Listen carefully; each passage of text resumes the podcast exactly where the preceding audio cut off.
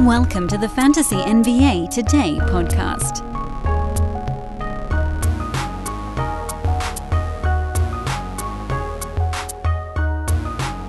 It's Rumor Mill Day. And also, as it turns out, the NBA draft happens today. Gee, wonder if there's any correlation there. Welcome to the show, everybody. It's Fantasy NBA Today. Today will be a slightly more brief episode for a couple of reasons. I know a lot of the episodes in the offseason are more like 30 minutes, so I mean, even perhaps a, a tiny bit more brief than that. Uh, first of all, I don't want to do a team breakdown on draft day. It just almost seems like a waste because ain't nobody tuning in to hear a team breakdown on draft day anyway. And especially if we run into a team that ends up with something happening on draft day, which I guess we're pretty far into this now. We're at the best teams in the league. Most of them don't have impact picks coming up, but whatever. You guys catch my meaning. It just seems like kind of a waste of a team breakdown show on a day where folks just, I don't think anybody really wants to hear it. So instead, we had an actual trade that went down yesterday, very shortly after we released the podcast with David Williams. Hope you guys enjoyed those last two. First two shows I've ever done on the NBA draft. And I think it's our fifth or sixth off season now of Fantasy NBA Today. And those are the first two. You know, it's good. You get out of your comfort zone a little bit. I did and I was fully comfortable feeling like a dummy. Although I do think that by day two yesterday, I was marginally less of a dummy. Wouldn't you guys agree? That's right. Stroke the ego. Stroke the ego. I am Dan Besbris, by the way. Thanks as always, everybody, for tuning in again. Every day I feel just this this swell of pride that the numbers in the offseason this year have, have been fantastic. Um, draft was in July last year, and we're already about 25% ahead of the entire month of July last year, and we still have a full week of June left. It's just nuts. What did I say the final number was on on uh, this uh, May versus last June? It was like a 30 something percent increase. I think we'll probably go higher than that in this June versus last July. So you guys are still hanging with us, and I love you for it. At Dan Besbris, if you want to follow me on Twitter, likely you already do because they're I'm guessing a ton, not a ton of new listeners in the offseason, but you never know. Ethos Fantasy BK is the Twitter handle for the Sports Ethos basketball fantasy feed. SportsEthos.com, the website. And of course, got to do it every day please do check out our baseball and our football coverage. It's coming along swimmingly. JP now up and over 300 in his Twitter numbers. Joe Orico, 1,037. Pretty damn cool. Those guys been busting it, man. Busting it. Joe does a, a daily show right now for baseball, Monday through Friday, just like this one. I've been letting him help me through stuff. I get a little, you know, info on the side, but I mean, it's quite useful.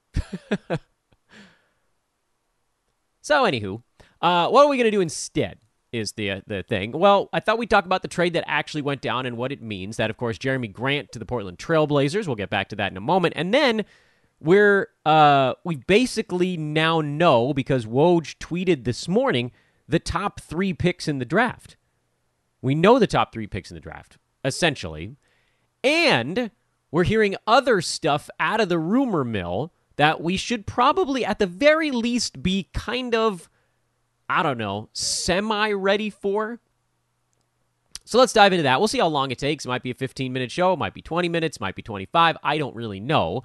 But also, before we get into the Jerami Grant one, because I think that's probably the biggest slash most important piece of news here on draft day morning that again came yesterday is that we do, David mentioned it yesterday, have live NBA draft coverage over at our YouTube page.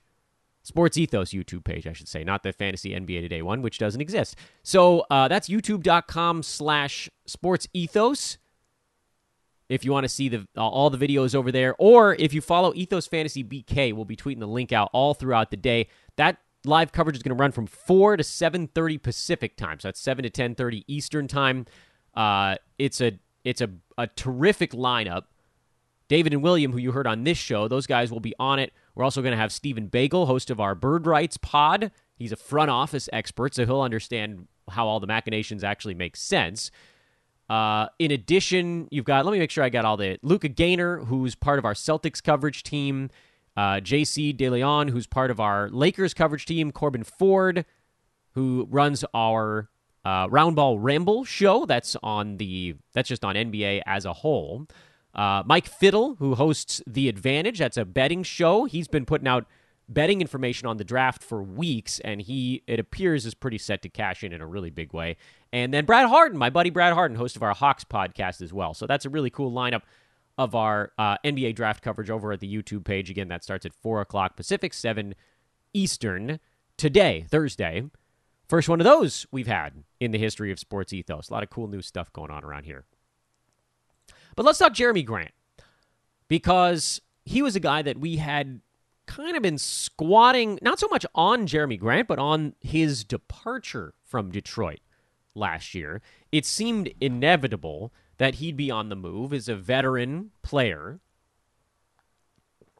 playing for a non veteran team, a team in rebuild mode. And he'd been putting up these really nice top 50, top 60 numbers for a couple seasons in a row out in Detroit. But then maximum shutdown got the best of him twice big time this last year. Only played 47 regular season games this most recent season. But again, had a really nice year 19 points, four boards, two and a half assists, two threes, a steal, a block. Good free throw number, 84%. Pretty good volume out that way.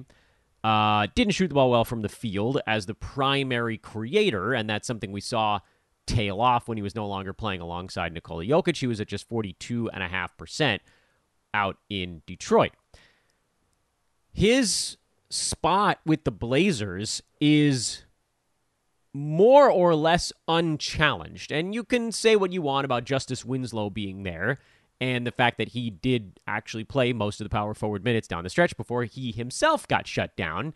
And then they went to a just a, a cavalry of weird names. This is Grant's job.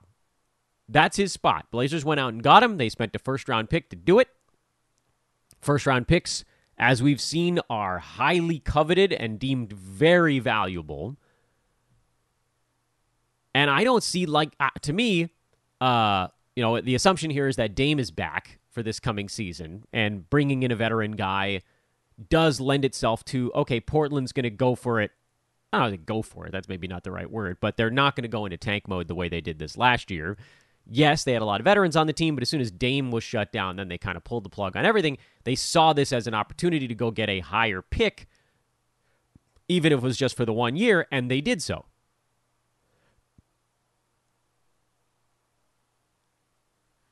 But now, the assumption would be Nurk. I think he's a free agent, but let's say they do bring him back. Even if they don't, they'll probably go try to get a big man. I don't.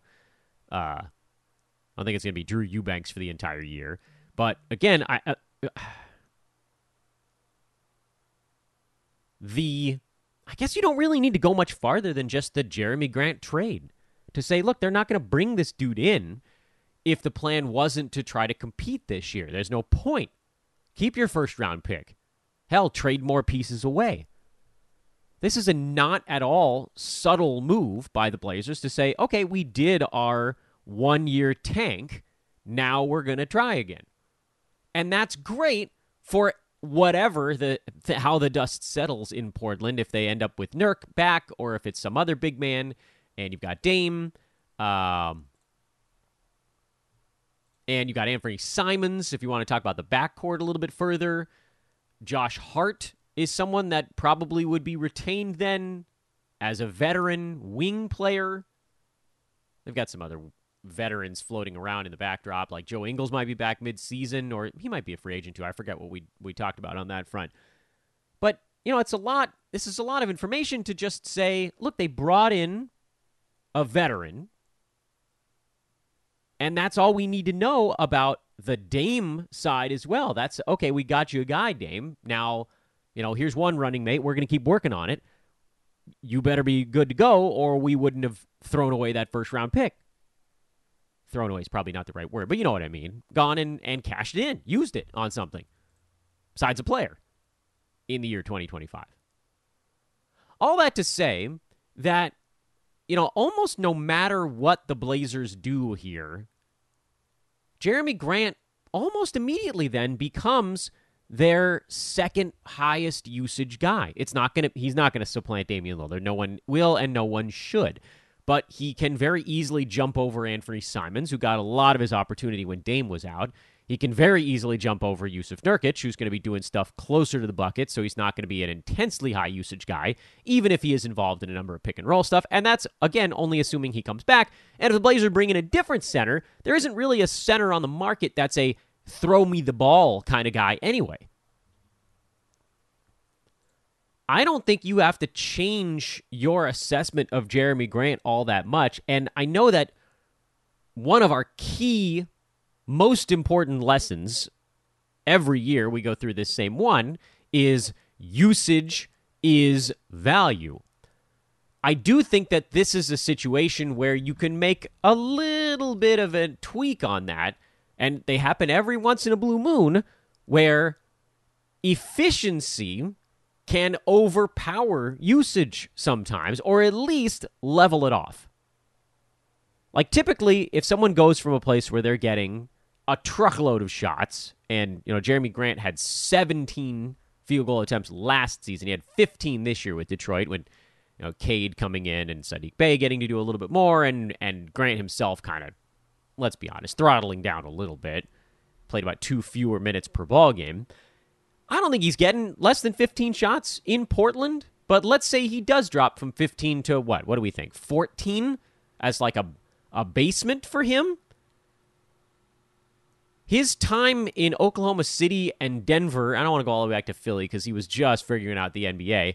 His basically his last year in Oklahoma and his one year in Denver, he shot 50 and 48% those two seasons where other people were helping him do stuff. And in OKC, he didn't have that much help, but he had some. Was that the Chris Paul year? That might have been the Chris Paul year. And then in Denver, you know, you got good ball movement you got Jokic, and he was brilliant in the bubble playoffs that season, too. That's what got him that big contract, or medium contract, whatever you want to call it.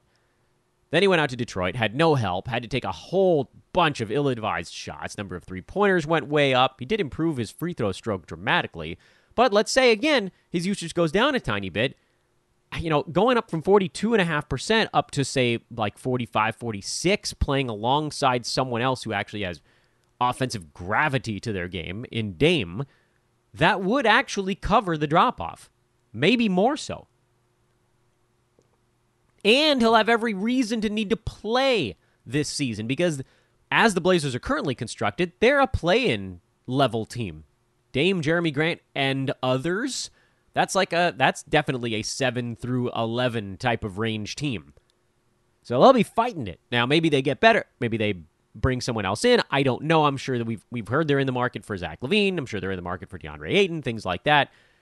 Yeah, you know that maybe moves them up the board a little bit more. But we've we've already seen the West is like with the East, you've got like eight or nine teams that are all pretty good that could all very easily get out of it. In the West, you got to get real good to get up to that six spot.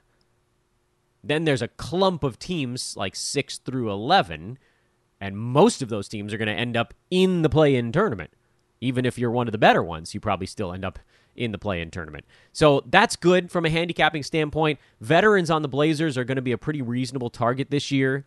Uh, and Jerami Grant, I have no problem with him as one of those targets. I think he plays 30 plus minutes per game, gets his steal, gets his block, gets his you know one and a half to two three pointers a game, probably scores 18 to 19 points. There's a lot to just kind of be relatively happy with. So I got no problem with Jerami Grant as kind of a late fifth round type of guy. If he slips to the sixth, awesome. Uh, I think you see the durability come back for him. He had shown the ability to play in almost every single ball game until he got to a tanking team. And then it was like, meh, we'll miss 18 games, we'll miss 25 games, 30 game, whatever it happens to be. We don't care because what's the point? What are you going to rush? No need. Positively no need at all. So that's a Jerami Grant deal. Um, that's a that's a, a real thing. Everything else that we've heard has been mostly hypothetical. However, it's probably worth at least a light exploration. First, Woj tweeted what we had talked about over the last couple of days, which is that Jabari Smith likely to go first to the Orlando Magic, Chet Holmgren likely to go second to the Thunder, and Paolo Banchero likely to go third to the Houston Rockets. The reason I bring that up on today's podcast is that now we know, seemingly, and you know we can rehash it if anything changes, the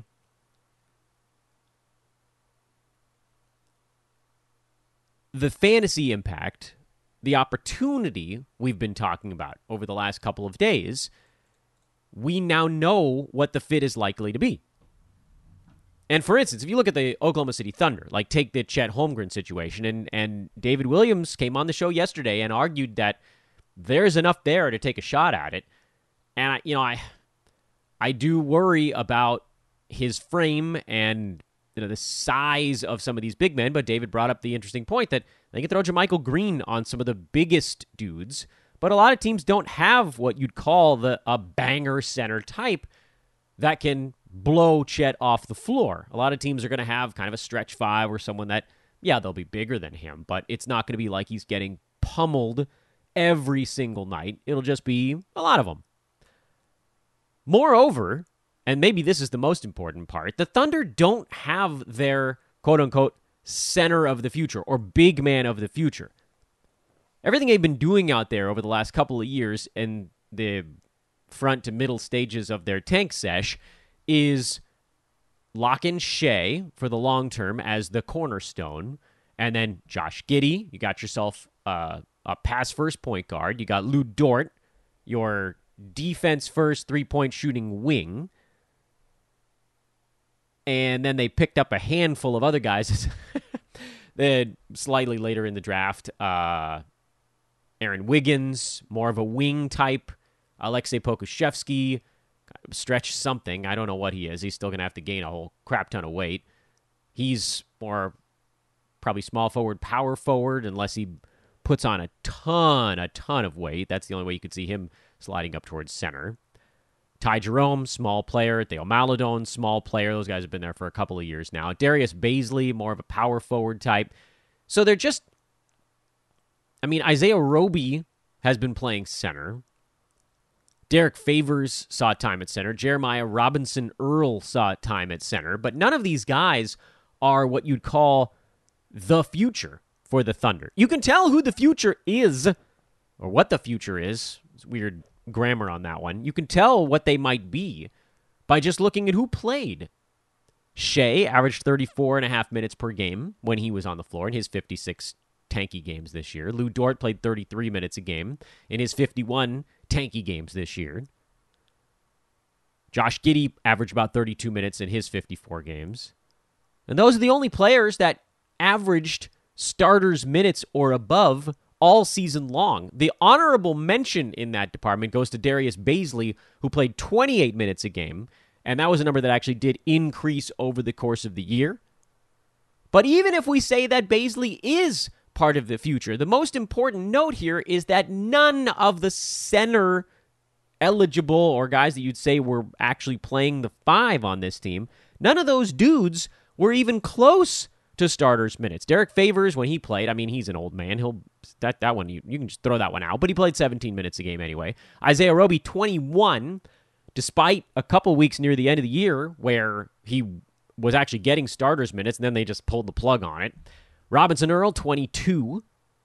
Mike Muscala off the bench for 14 minutes this last year. There was no one. So even if Holmgren has issues staying on the floor, you're still talking about someone that, given his overall fantasy stat set, which is high field goal percent, serviceable free throw, extraordinary shot blocking ability, he's a guy that does have some kind of upside in a way that you know, generally I don't trust the rookies that are going to be asked to do a whole bunch of stuff. With him, the issue is do we trust him to be around on the floor long enough to do stuff? And the answer to that is I don't know. But the second half of that answer is I don't know, but I'm not sure it really matters. If he only plays, say, 22 minutes a game, that might still be enough to get fantasy value. He only played 27 minutes a game in college. 3.7 blocks a night. Yeah, I mean, that's obviously not happening at the NBA level, but get him into the 20s, and he has the profile to be fantasy top 100 or better in like 22 ish minutes per game. And then anything over that, which you would assume maybe goes up over the course of the year, that ends up being gravy. Which, now the fear, of course, is that the Thunder are still not going to be a good, good team this year. They haven't turned that corner yet. They might be competitive for stretches, but the risk of a shutdown remains a possibility. They probably don't want to overextend him, and that's the other end of this thing. None of these guys at the top, you know, the shutdown is is a very real possibility in all of them. I mean, top 3 teams in the draft, I don't know any of the 3 that you look at and you're like, well, uh this one's about to make it so. Orlando has some decent pieces if Jonathan Isaac comes back, I guess they could be okay. Thunder were okay when they were letting Shai play every ball game. So, Houston, they were a long way from okay. So, shutdown is a risk in all of them. And that makes it hard, I think, to draft those guys in a head to head league when you don't know. Are they going to turn them loose at the end of the season when they really don't care? Or are they going to shut them down like OKC's done lately in I need to lose mode. Like we're just not even going to play our half decent guys. We're not going to risk accidentally picking up a win. I don't know. We just don't know. We kind of go on precedent, which was, you know, Houston did let their young guy go this last year because they were still losing even with him. So maybe that bodes well for Banchero. Orlando, uh, I mean, they had guys that were actually hurt, so kind of hard to say for sure. But OKC very much pulled the plug on their guys. Like, that wasn't even close. So, what do you think of Chet? What are you going to get? 60 out of 82 games? That does make it tough to do it there by totals. Lean a little bit more on the Roto side. I don't know where these guys get drafted. I think he ends up being pretty buzzy, come to think of it, which is why you probably lean back more towards we talk about Mark Williams the last couple of days, guys like that that maybe don't carry that kind of buzz. And then with Banchero and Jabari Smith, uh, those guys are almost definitely going to get drafted too early. Although, you know, maybe like with Cade, they went he went near 100 and he ended up getting pretty close to that. Um I don't know. I I think I'd rather have Banchero because of Banchero in Houston because there just isn't anybody else there besides Jalen Green. You're not going to sell me on Kevin Porter Jr. There's just a lot of opportunity to go get silly with Houston in a way that with Orlando, I don't think you can just go go get silly. Jabari Smith's going to be asked to do winning stuff. They've got Wendell Carter Jr. out there. If Jonathan Isaac plays, they've got him. They've got point guards coming out of their ears in Orlando. Franz Wagner, like they have some players that they're they're going to be trying in a way that like you just can't do dumb crap all game long and get away with it in a way that in Houston you, you probably can. Really. They're farther away from success. So that's probably where I sit on I mean, we have to at least look at it. It's not fair of me to just write them all off because these are guys that actually do play more towards the front court and won't be primary ball handlers on their team. And that's the type of stuff that I usually try to wipe out when we're talking about rookies. In any event, uh, other rumors that have been kicking around here, just quickly here towards the end of the show, we've heard rumors that DeJounte Murray is on the block for a massive package. I don't think I'm buying that one. We've heard Terry Rozier is on the block. We'll see. Devonte Graham on the block. I believe that one. that one I believe. I don't know. All right, screw the rumors. We'll deal with stuff when it actually happens. We got plenty of content today talking about the top of the draft. We'll talk about some other names on the draft, uh, particularly ones that William and David gave us as a preface on tomorrow's show headed into the weekend. That'll probably be the weekend show if I had to guess. Some NBA draft results. And again, please do check out our live coverage today, 4 to 7:30 p.m on the Sports Ethos YouTube page. I am Dan Besbris at Dan Besbris on Twitter. Sports Ethos presentation here, Fantasy NBA today. I racked it all up real quick, didn't I? Tomorrow, we'll talk to you guys again. That's how it works. Enjoy the draft.